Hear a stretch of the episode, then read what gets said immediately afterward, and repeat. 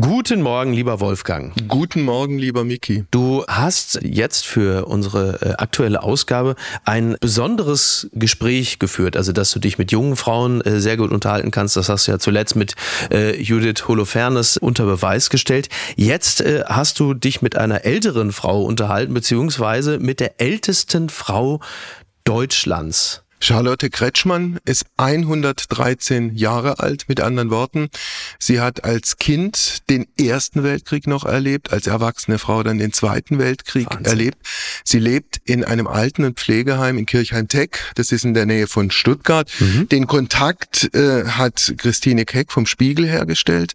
Ich bin dann zusammen mit Mia von Studio Bummens nach Kirchheim-Teck gefahren. Wir sind dann da Ach, auf. Wow, Mia war auch dabei? Mia ja. war dabei. Wir sind da aufgeschlagen Sie hat ein Zimmer, sitzt dann ganz zart und zerbrechlich, aber sehr wach in ihrem, in ihrem Sessel es hat von Anfang an was wirklich Beeindruckendes gehabt und auch was Berührendes gehabt, einen so alten Menschen zu erleben, der, das muss man sich vorstellen, ein fast fotografisches Gedächtnis hat, also extrem viele Dinge in, in, in den Details abgespeichert, was etwas anderes ist als in einem normalen Gespräch. Äh, sie kann eigentlich nur eins zu eins erzählen. Das mhm. heißt, was abgespeichert ist, wird so erzählt. Sie Sie Ach, kann nicht verknappen, verkürzen, weglassen. Das funktioniert nicht so gut. Deshalb ist dieses Gespräch ein bisschen sperriger, ja. als Gespräche sonst äh, üblicherweise sind, wenn wir sie machen mit ja. Leuten, die so ähnlich gestrickt sind wie wir. Aber ich denke, wenn man sich drauf einlässt, hat man oder kann man sehr viel davon haben. Spannend, ja. Wir sind es ja in der Regel gewohnt, mit Menschen zu reden, die äh, das im öffentlichen Raum auch gewohnt sind und somit natürlich etwas präziser und, und scharfkantiger erzählen. Ja. Spannend. Ja, es kommt auch noch was, wenn ich es sagen darf, was anderes bei ihr dazu. Das ist mir auch klar geworden. Das kannst du vielleicht nachher auch am Beispiel deiner Oma erzählen, ja, die ja im ja. Sommer letzten Jahres verstorben ist.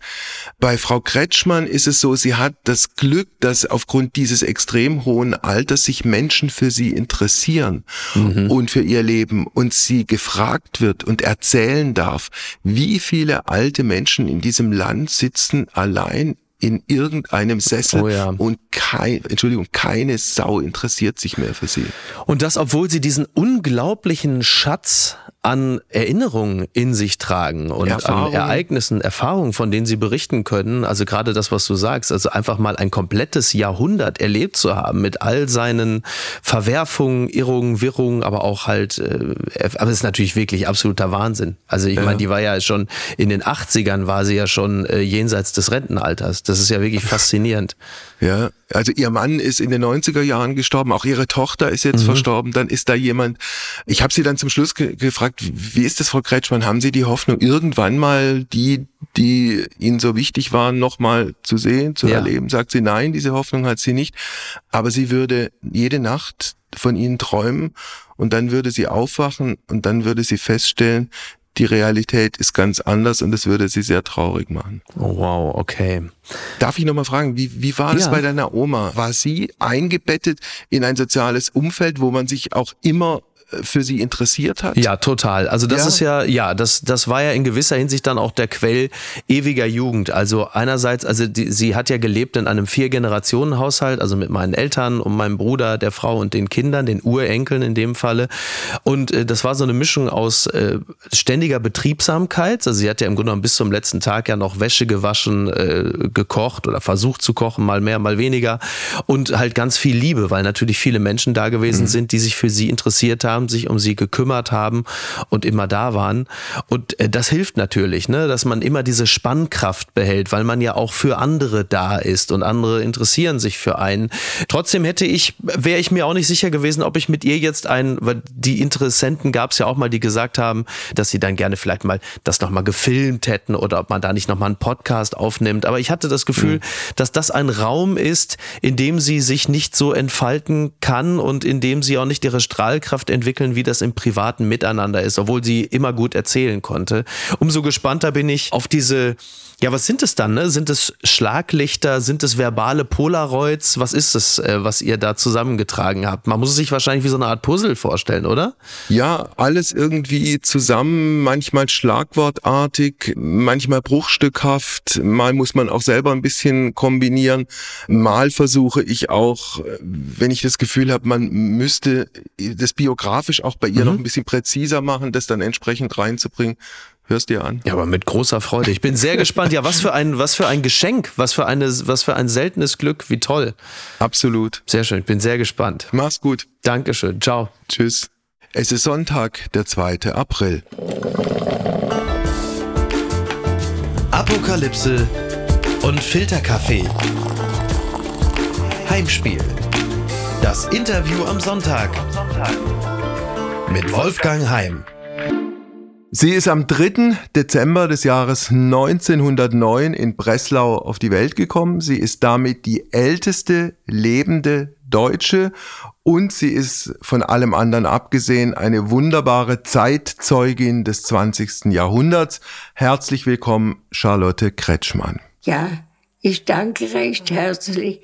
Das stimmt alles. Ich habe eine wundervolle Zeit gehabt, also als Kind meine Eltern haben immer für uns gesorgt. Die sagen, wenn ich Kinder habe, Aha. dann muss ich mich auch kümmern und sie bestens betreuen. Das ist sicher eine Erklärung dafür, warum sie auch so alt geworden sind, wobei ja da noch ein bisschen was obendrauf kommt, da bin ich mir sehr sicher. Lassen Sie mich, Frau Kretschmann, zwei kurze Vorbemerkungen machen. Erste Bemerkung, Sie sind mit dem amtierenden baden-württembergischen Ministerpräsidenten weder verwandt noch verschwägert. Stimmt's? Ja. Okay. Ja. Und die zweite Vorbemerkung, wir sind äh, bei Ihnen zu Hause, in Anführungsstrichen, im Henriettenstift in Kirchheim-Unterteck. Ach, im Henriettenstift, ja. Seit wann leben Sie hier? Gott, äh, Seit einigen? Also, ich, ich habe nicht gerechnet, aber mein großer Enkel sagt, ich müsste mal zehn Jahre hier im okay. Henriettenstift sein. Aha. Also zuerst war ich schon sehr traurig, dass ich von meiner Wohnung und äh, vom Krankenhaus aus hieß, ich könnte nicht mehr allein und für meine Tochter, die lebte ja auch noch, mhm. war es ja sehr umständlich. Die kam jeden Tag mich besuchen. Meine Tochter bleibt ja auch nicht so jung. Ah. Die wurde ja auch jeden Tag älter. Und meine Enkel haben gesagt, Oma, das Beste ist, du kommst zu uns nach Kirchheim, da können wir dich jeden Tag besuchen kommen. Und äh, ist für alle viel einfacher. Von daher hat es ja auch wunderbar funktioniert. Sie sind ja hier auch sehr gut versorgt. Sie kriegen auch äh, Frühstück und Mittagessen ja. und Abendessen und alles, was dazugehört. Kaffee. Darf ich Sie, Frau Kretschmann, am Anfang unseres Gesprächs auch fragen, wie es Ihnen denn gesundheitlich geht? Ja, so, Sie hören ja, mein Kopf stimmt 150 prozentig, sagen sie alle. Aha. Bloß, äh, ich äh, komme doch ein Physiotherapeut. Ich bin ja vorher mit dem Rolls, äh, mit dem Rollator? Mit dem Rollator gelaufen. Und okay. das möchte ich natürlich jetzt auch wieder. Aha. Und da äh, kommt einmal, er kommt ihm zu wenig, zweimal in der Woche. Und da gehen wir hier spazieren mit dem Rollator. Sie haben im vergangenen Jahr, im Sommer glaube ich, Corona gehabt. Haben Sie das irgendwie auch gut überstanden, diese Zeit mit Corona hier im Henriettenstift? Also das, noch einmal möchte ich das nicht durchmachen, dass ich also 14 Tage in Quarantäne war. Ich habe nur hier am Fenster gesessen, rausgeguckt und habe mir jedes Blatt habe ich beobachtet, das war alles. Und wenn die Schwestern mir Essen brachte, ich habe mich mal umgedreht, da steht das Essen da, keiner hat zu mir gesprochen. Okay. Also ich hätte nicht einen Tag das noch länger durchmachen können. Ja. Und da kam eines Morgens dann die Putzfrau hier und die sagte, also Frau Kretschmann, ich komme jetzt alles waschen und Sie sind frei. Da habe ich gesagt, sagen Sie das noch einmal. Ja, Sie sind jetzt frei. Sie können raus. Und da musste ich erst schlucken machen. Aha. Da habe ich gesagt, da gehe ich gleich in den Garten, muss mal sehen, was da jetzt blüht, äh, was für Blümchen sind. So war das auch. Ja. Also, das war ja für viele wirklich eine sehr, sehr schlimme Zeit. Auch, auch für andere hier im Heim ist es Gott sei Dank gut ausgegangen. Frau Kretschmann, wenn Sie einverstanden sind, gehen wir zurück ins Jahr 1909. Also da ist die elektrische Waschmaschine erfunden worden. Da ist in Deutschland der Führerschein eingeführt worden. Willi Milovic ist auf die Welt gekommen und Sie. Sie. Am ja. 3. Dezember 1909 in Breslau. Daran haben Sie logischerweise keine Erinnerung mehr. Wann genau setzen Ihre frühesten Erinnerungen ein? Die Eltern, das Zuhause, Geschwister? Ich äh, kann mich dann erinnern, da war ja meine Schwester noch nicht geboren. Ich hatte nur einen Bruder und äh, wir haben zusammen gespielt. Und damals war das ja nicht so, dass man eine Dusche hatte, jeden Tag duschen konnte. Meine Mutter hatte eine große Zinkbadewanne, die wurde ihm jeden Tag voll Wasser gemacht. Und da habe ich mit meinem Bruder drin geplanscht. Wir haben zusammen gebadet. Aha. Das äh, wird es heute gar nicht geben.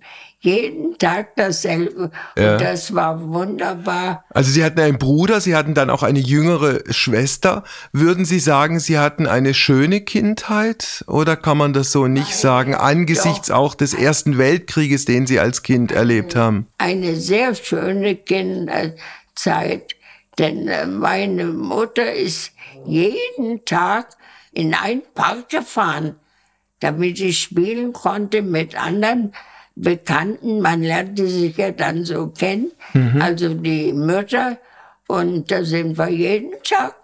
Eine halbe Stunde musste meine Mutter mit uns in den Park fahren.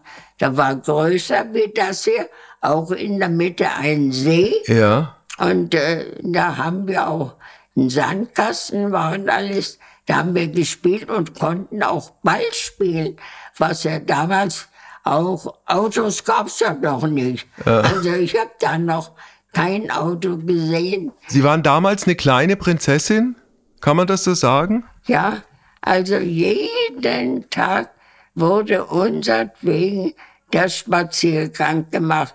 Und wenn mein Vater war Polizeibeamter, der war ja nur sehr korrekt der leitete alles. Der sagt, die Kinder müssen das haben. Die sind im Aufwachsen und wir wollten die Kinder, also erst eins, dann zwei. Und äh, da, müssen wir auch fürs Beste für die sorgen. Okay. Und meine Schwester war ja ein Nachkömmling. Die ist ja erst nach zehn Jahren gekommen. Ich bin nämlich ein Baby nach und ich bin überall bei den Nachbarn hingelaufen, wo ein Kind zur Welt kam. Aha. Dort habe ich die Kinder geschaukelt, spazieren gefahren. Und da hat mein Vater gesagt, das weiß ich noch wie heute, der Lotteweg, das Anstreichen, läuft immer fort zu fremden Leuten, hütet Kinder, das können wir auch haben. Und so kam meine Schwester zur Welt. Zehn nur, Jahre danach. Nur mir zuliebe, ja. Das ist aber eine große Ehre, die Ihnen damals widerfahren ist. Und da hat es meine Mutter sehr einfach. Wir haben gefüttert, meine Schwester spazieren gefahren. Wir haben es gelernt, wie man wickelt, wie man alles macht. Im Grunde genommen, wie man sagt, die größeren Geschwister erziehen ja die kleineren ja. Kinder ja. und die Mutter ist einfach dadurch. Ja. Sie sind zur Schule gegangen. Haben Sie dann auch anschließend eine Ausbildung gemacht oder haben Sie ja, studiert? Ich bin ja in die Mittelschule gegangen und äh, bin von da aus in die höhere Handelsschule. Mhm. Ich war, damals sagte man, Kontoristin. Also die Kontoristin musste in Stenografie, Schreibmaschine, Buchführung, alles kennen. Okay. Und äh, da bin ich gewesen auf der und wie ich fertig war, sollte eine Abschlussfeier sein. Zu der, die habe ich gar nicht mitgemacht, denn da stand gleich ein Herr da. Ach, Sie nehme ich gleich mit, Sie engagiere ich. Ja, und so bin So sind Sie zu Ihrem ersten Job gekommen. Ja, und so bin ich zu meinem ersten Job gekommen. Sport war immer sehr, sehr wichtig für Sie. Ja. Sie waren eine hervorragende Leichtathletin, ich glaube Sprinterin, 200 Meter, sind auch Mittelstrecke gelaufen und haben 200 Meter. 200 Meter? Und 800, Und 800. Meter. Ich habe ja die goldene Nadel von der deutschen Sportbörse bekommen, weil ich unter den 30 Besten war. Die 30 Besten von Deutschland bekamen die. Das war so hier eine Anstecknadel. Aha. Haben Sie die noch, die Nadel? Nein, alles, bis Alles mit weg. der Flucht, da hieß es ja morgen früh, müsst ihr an der Ecke stehen, Sparbücher dürft ihr nicht mitnehmen, da wird er eingesperrt und äh, sie werden dann im Laufe des Tages abgeholt, aber wo wir hinkamen, Ja. Das war dann die Flucht Ende des Ja. Zweiten Weltkrieges, damals vor den Russen, vor der, vor der Roten Armee Richtung Westen. Da kommen wir noch drauf. Jetzt gehen wir in der Zeitachse noch mal ein Stück weiter zurück.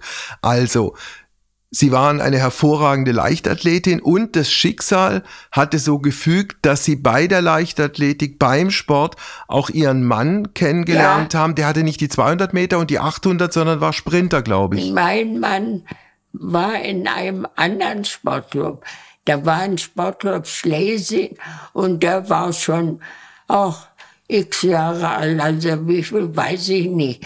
Der ist nicht neu gegründet worden. Okay, ja. Und da war ihm auch eine sportliche Veranstaltung. Da sind ja alle Vereine von Deutschland und von äh, Breslau eben gewesen.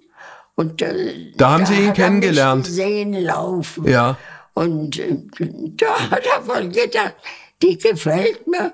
Und hinterher waren dann immer Tanzveranstaltungen, also fröhliches Beisammensein. Und da war Tanz und da war auch eine engagierte kleine Band. Also Band hat man damals nicht gesagt, kleine Tanzkapelle. Kapelle Oder, ja, ja, Sagen Sie, Frau Kretschmann, also Sie haben ihm gefallen. ja, Hat er Ihnen auch gefallen? ja. Gleich von Anfang an? Ja, ich Sie wussten, das ist er?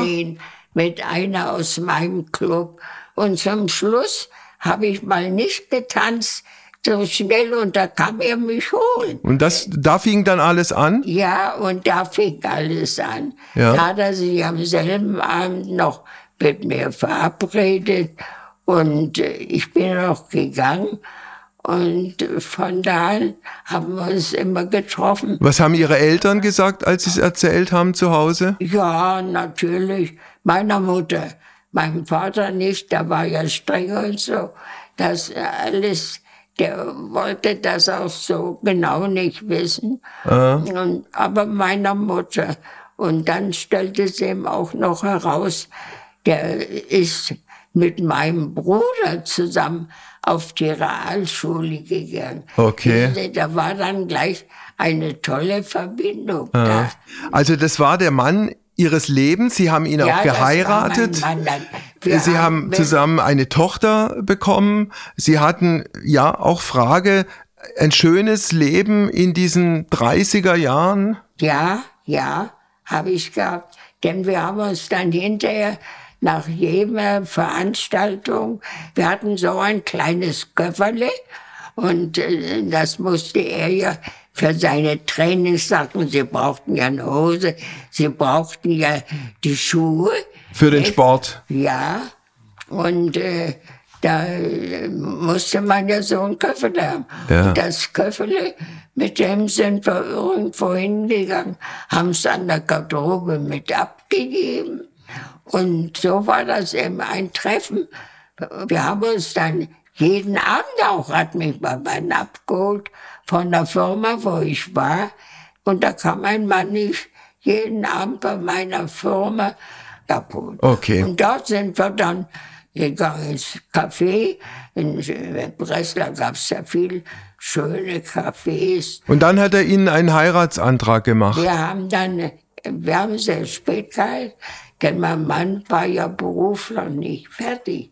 Okay. Er war Ingenieur. Ingenieur, aber er war noch in der Lehre. Er musste ja ein Praktikum haben. Ja. Und dann ist er auch, weil er Elektrik studieren wollte, ist er in ein gegangen in oben in Norddeutschland in Pommern. Hm. Und da habe ich ihn dann auch mal kurz besucht. Dort war er zwei Jahre. Und dann hat er sein Examen gemacht kamen wieder zurück. Und wir wollten ja auch dann heiraten. Und seine Mutter, die war erste Verkäuferin bei einer Hutfirma und die kannte da eine AEG, den höchsten in Berlin, den höchsten Direktor. Ja. Und der hat dann vermittelt, dass mein Mann nach Breslau konnte und äh, da haben wir uns dann 35 verlobt ja. und 36 geheiratet. Also Ihr Mann, Ingenieur, war bei der AEG in Breslau erstmal und war dann auch später nach dem Zweiten Weltkrieg in Stuttgart auch wieder bei der AEG. Sie hatten dieses gemeinsame Leben mit ihm, Sie hatten die Ehe, Sie hatten eine gemeinsame Tochter. Ja. Es ging Ihnen so, wie Sie es geschildert und angedeutet haben, in dieser Zeit gut. Und dann kam irgendwann der Zweite Weltkrieg und plötzlich war alles anders. Ihr Mann ist eingezogen worden zur Wehrmacht, war dann an der Front in, in Frankreich. Stimmt das so? Ja, mein Mann war von 1940 an, hat er Kriege mitgemacht. Den Frankreich-Feldzug, den haben wir ja bald gewonnen. Und da kam mein Mann nach Hause kurz Aha. und da ging es dann nach Osten hin, also Russland. nach Katowice, wo die po Polen. Polen und Russen waren. Und von da an habe ich dann meinen Mann kaum noch zu sehen bekommen. Ja. Denn er ist ja kurz vor Ausbruch dann nach Waldenburg in Schlesien versetzt worden. Aha. Und dort hatte ich ja niemanden. Und da haben meine Eltern natürlich sofort gesagt, du kommst sofort zu uns. Und äh, bin ich äh, bei ganze Kriegszeit bei meinen Eltern gewesen. Also Sie und die kleine Tochter waren dann bei Bis den, bei den Eltern? Tochter in die Schule ging. Okay. Wie sie dann in die Schule ging, musste ich nach Waldenburg. Da konnte ich dann nur sonnabends mal meine Eltern besuchen. Ja. Aber unter der Woche musste ich in Wallenburg bleiben. Ihr Mann war im Krieg. Dieser Krieg ging irgendwann mal zu Ende. Es hat sich dann spätestens 42, 43 angedeutet, dass Hitler, das Nazi-Deutschland diesen Krieg nicht gewinnen kann und nicht gewinnen wird.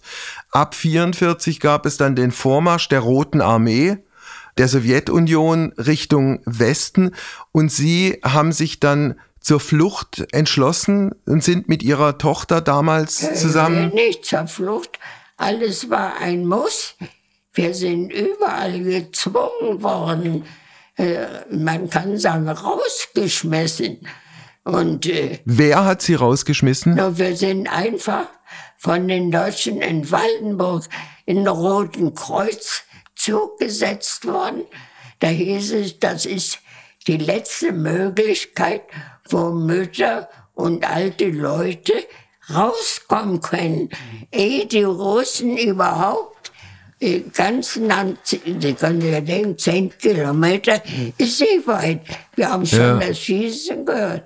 Und da sind wir in den Roten Kreuz und sind wegtransportiert worden, wussten aber auch nicht wohin. Wo sind Sie dann gelandet? Ja, ich werde Ihnen erzählen. Und da sind wir in München gelandet. Und die Münchner haben gesagt, oh, ihr seid ein Rotkreuztransport, wir sind ein Gifttransport, wir nehmen euch nicht auf. Die Münchner haben uns nicht aufgenommen. Und da hieß es, na ja, da müssen wir von München aus weiter nach Wien fahren. Nach Salzburg, erst nach Wien da sind wir dort gekommen und da war auch gerade im Bahnhof Fliegerangriff. Und der mussten wir auch wieder raus. Und so sind wir dann in die Tschechei gekommen. Und dort war es zuerst ganz schlecht. Da kam man auch in eine Schule, Stockbetten. Meine Mutter lag unten. Die sagt, ich werde hier von oben nass. Da hat sie immer das Wasser laufen lassen. Und meine Mutter kriegte ah. das aufs Gesicht oh Gott. und Körper. Ah. Ja, so war das. Da kriegten dann meine alten Eltern und meine Schwester hatte noch drei Kinder. Ein Kind ist in der Tschechei gestorben. Und äh, hier kriegten wir dann ein Zimmer für alle Menschen. Ja. Ja, und da gab es einen Tag Nudeln mit Tomatensauce und einen Tag Nudeln mit Senfsoße. Dass mein Vater dann sagte, ich bin ein alter Mann, ich kann das nicht mehr essen.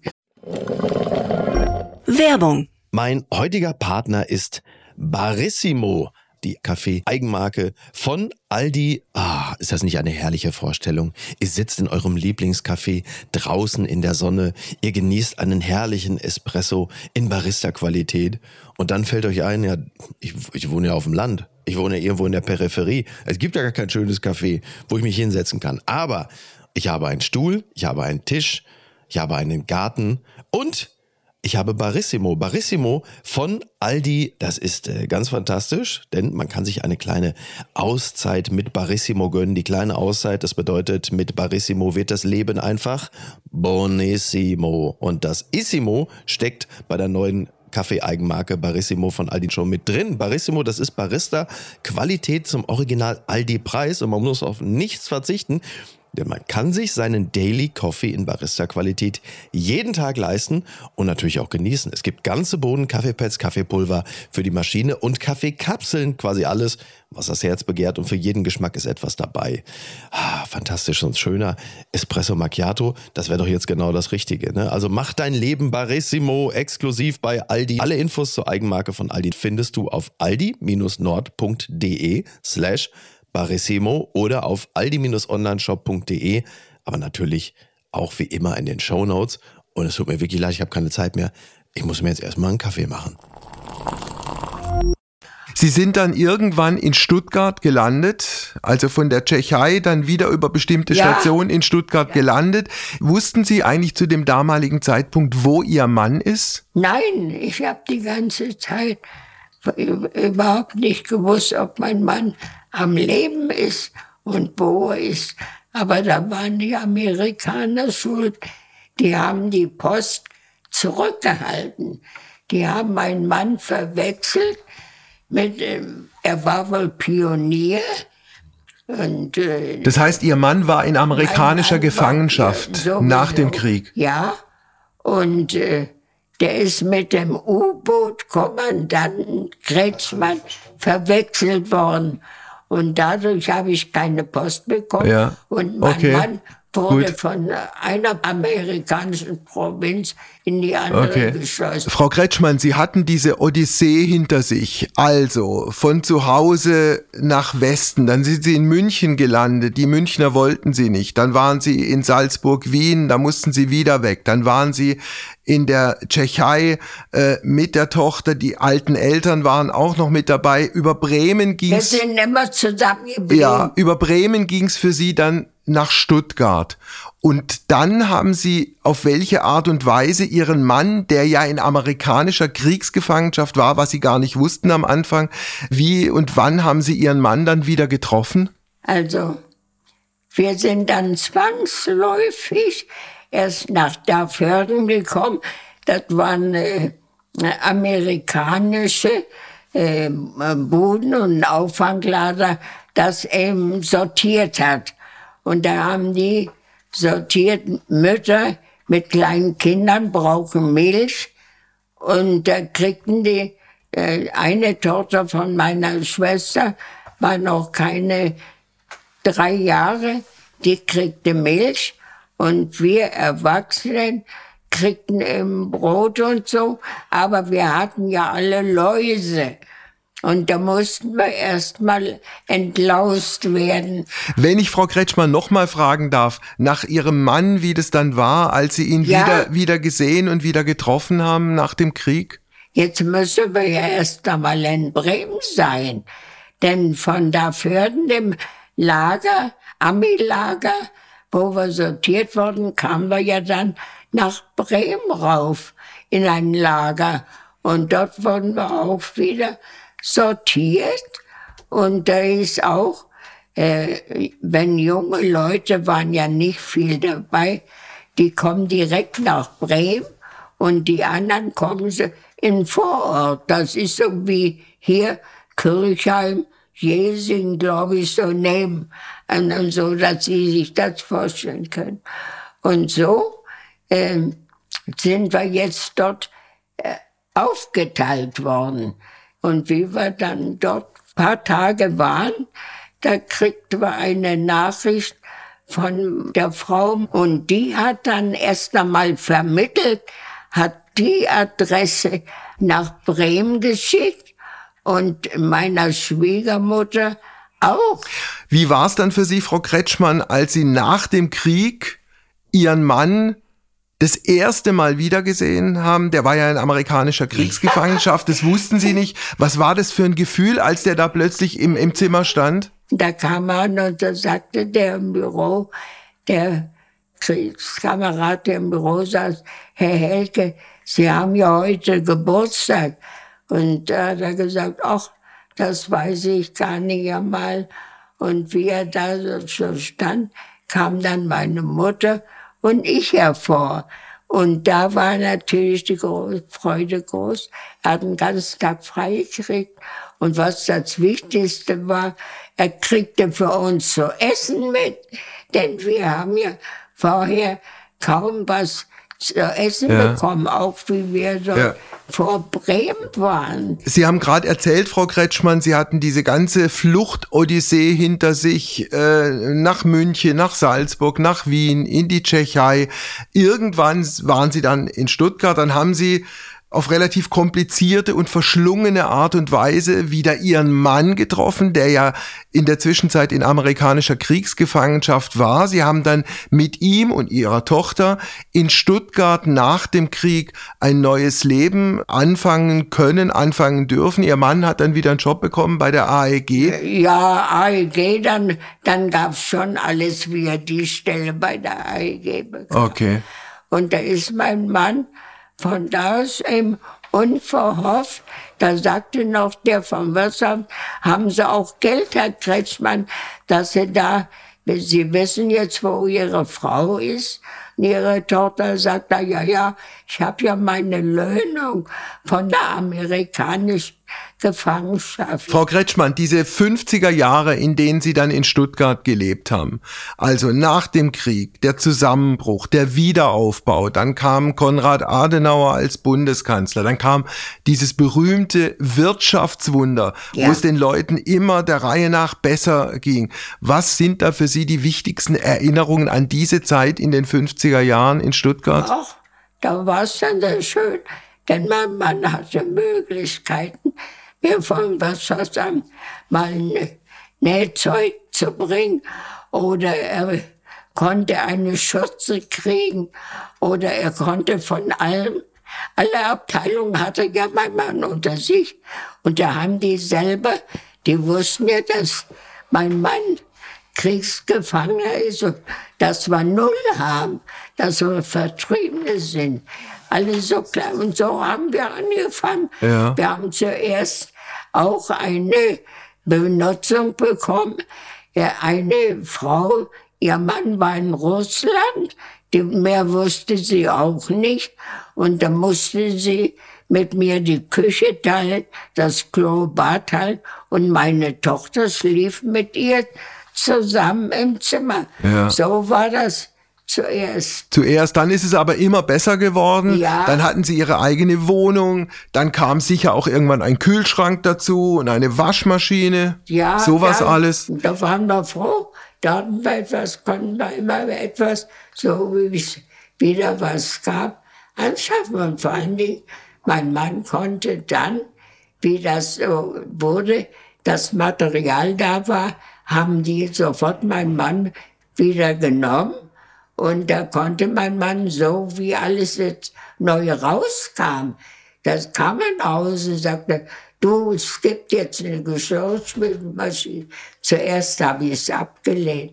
Und dann, wie ich das gesehen und dann Waschmaschinen und ein Mixer. Ich hatte alles das Neueste, weil ja mein Mann immer an der, an der Quelle saß, Quelle saß ja. und wusste, dass es neu rausgekommen ist. Das heute, und da hatte ich schon, hat mein Mann schon bestellt. Ja. Also das war dann eine Aufstiegsmöglichkeit. Das war dann schon sehr ja. schön, wie das so war. Ja. Also es war dann, so verstehe ich sie, so interpretiere ich sie, ein Stück weit wirklich auch ein schönes, angenehmes Leben, das sie geführt haben. Irgendwann der Lauf der Dinge, ihr Mann ist, glaube ich, Mitte der 90er Jahre verstorben. Sie haben noch sehr lange dann alleine gelebt, leben können, bis sie jenseits der 100 waren. Jetzt also das Leben in dem Henriettenstift in Kirchheim-Teck.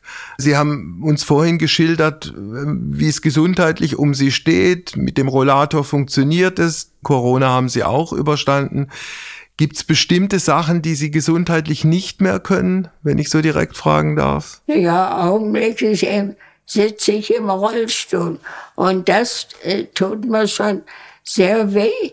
Deswegen sage ich, kommt denn bloß der Physiotherapeut einmal, wenn er mehr kommt. Aber hier ist auch ein Angestellter, wenn der Zeit hat, der betreut ihn auch so, der ja. läuft da mit mir draußen auch mal lang.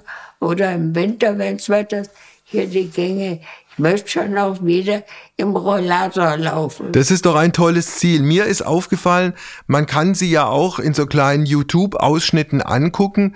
Mir ist aufgefallen, dass sie immer einen sehr gepflegten Eindruck machen. Auch jetzt hier bei unserem Gespräch. Sie sehen wirklich fast, ja. fast alterslos schön aus. Ja. Sie legen sehr viel Wert nach wie vor auf ihr ja, Äußeres. Ganz recht. Das habe ich aber als Kind schon zu Hause bei meinen Eltern gehabt. Deswegen sage ich, ich hatte die neuesten Kleidchen, alles. Meine Mutter konnte nähen, hat's aber nie gelernt. Ja. Sehen Sie, das war schon mit meiner Mutter das erste Wunder. Die hat nähen nicht gelernt, aber eine Schneiderin mal, die kam zu meiner Mutter, auch in schlechter Zeiten, der ist der Mann weggelaufen und da wollte sie nähen, da kam sie zu meiner Mutter, Frau Helke, wie muss ich das machen? Denn sie hatte zwei Kinder, die damit ernähren. Ja. Und da sage ich, das war das erste Wunder mit meiner Mutter, dass die nähen konnte.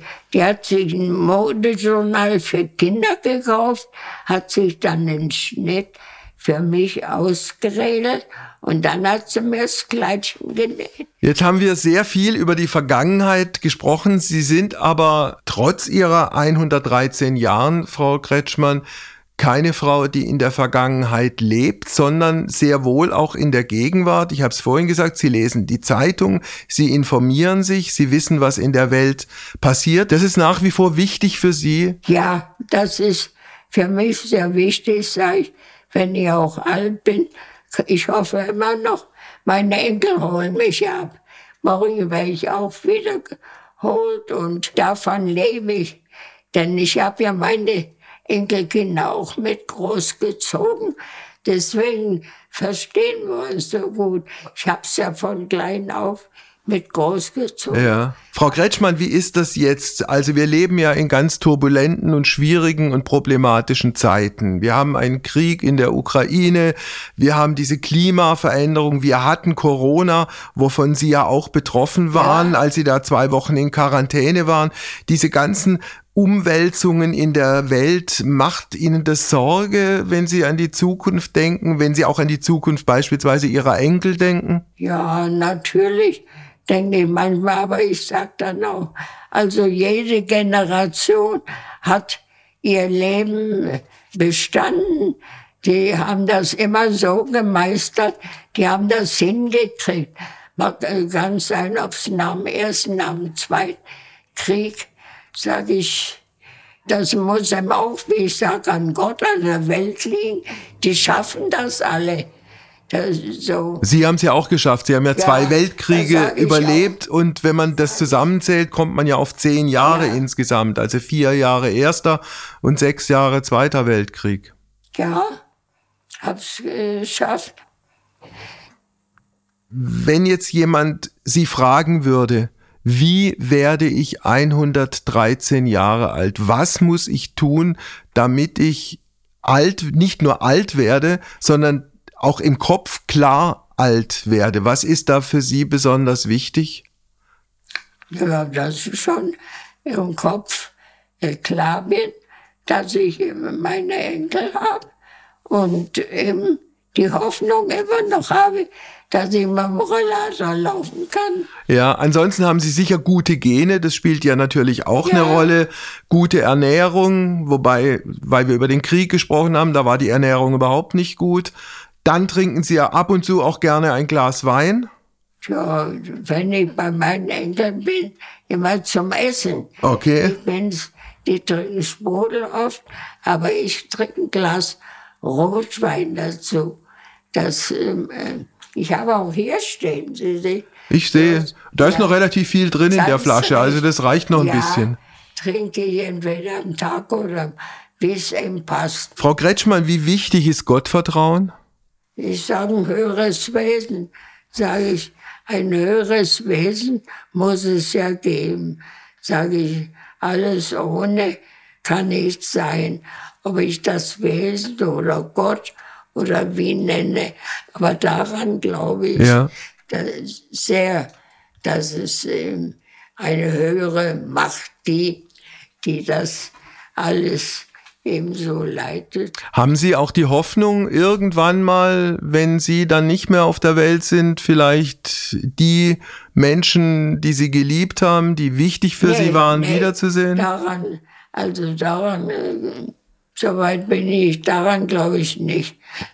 Das ist, man erzählt so und spricht so, aber dass ich da meinen Mann oder meine Eltern, meine Tochter wieder, also das, war, das, das muss ich träumen. Deswegen, ich habe viel Träume und äh, dadurch kann ich viele Nächte nicht schlafen weil mir das alles durch den Kopf geht. Dann äh, da träume ich, äh, ich gehe mit meiner Mutter einkaufen, ich gehe Stoff kaufen und da äh, sage ich, Mama, wir müssen gehen. Ich äh, möchte ja ein neues Kleid haben. Ja gut, da gehen wir. Jetzt gehen wir und äh, will mir's also in einem Traum. Ja. Und dann wache ich auf, das stimmt gar nicht. Das habe ich wieder geträumt. Also da bin ich sehr unglücklich. Da weine ich oft, äh, weil, weil ich das alles waagerecht träume, so wie es wirklich war. Und jetzt war es ein Traum. Es äh, ist früh tatsächlich da sitze ich hier, jetzt wo bin ich eigentlich? Die Mama, ach, dann komme ich, ich bin mir im Händchen. Die mhm. Mama ist gar nicht da, geht gar nicht mit mir. Mhm. Das ist sehr traurig. Frau Gretschmann, ich äh, wünsche Ihnen alles, alles Gute für, für die Zukunft und ich bedanke mich ganz herzlich für dieses Gespräch. Alles Gute, Frau Gretschmann. Danke Ihnen auch, dass Sie zugehört haben, dass Sie das Gespräch folgen. Ja, ich danke Ihnen, aber Sie haben auch toll gefragt und gemacht. Sie haben sich genau reinversetzt, wie das so war.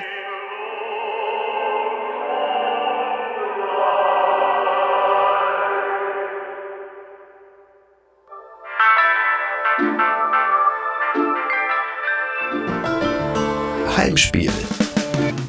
Apokalypse und Filterkaffee ist eine Studio Bummens Produktion mit freundlicher Unterstützung der Florida Entertainment. Redaktion Wolfgang Heim. Executive Producer Tobias Baukage. Produktion Hanna Marahiel. Ton und Schnitt Mia Becker. Ich dachte ja, wir machen einen Podcast zusammen, Joko, und dann ähm, hängen wir einfach ab, einmal die Woche, unterhalten uns ein bisschen lustige Alltagsbeobachtung, manchmal politisches Ja. Take, dies, das, Feierabend. Was stattdessen passiert, ich muss Sport machen. Schöne Naja. Scheiße. Auf eine gewisse Art und Weise ist es aber auch abhängend. Ne? ja gut, ähm, das ist aber so, so eine Entwicklung, die man natürlich nicht kommen sieht, wenn man einen Podcast beginnt, wo man aber, wenn man einen Podcast hat, wie wir beide, der jeden Donnerstag erscheint, äh, und Sunset Club heißt, sehr dankbar darüber ist, dass zum Beispiel ein Gast wie Kai Pflaume sagt, hast du nicht Bock auf eine Klimmzug-Challenge? Ja, und jetzt mache ich seit zweieinhalb Monaten, trainiere ich Klimmzüge. Bald ist es soweit. Die große Auflösung, habe ich es geschafft, einen Klimmzug zu schaffen. Also habe ich es geschafft, ihn zu schaffen. Und die Laune ist im Keller bei mir, außer natürlich, wenn wir uns unterhalten miteinander. Aber den Rest der Zeit, den ich nicht mit dir Podcast mache, mache ich ja Sport. Ja, äh, schaltet doch einfach ein und hört rein. Wir würden uns sehr freuen. Und wenn es euch nicht gefällt, sagt es bitte keinem.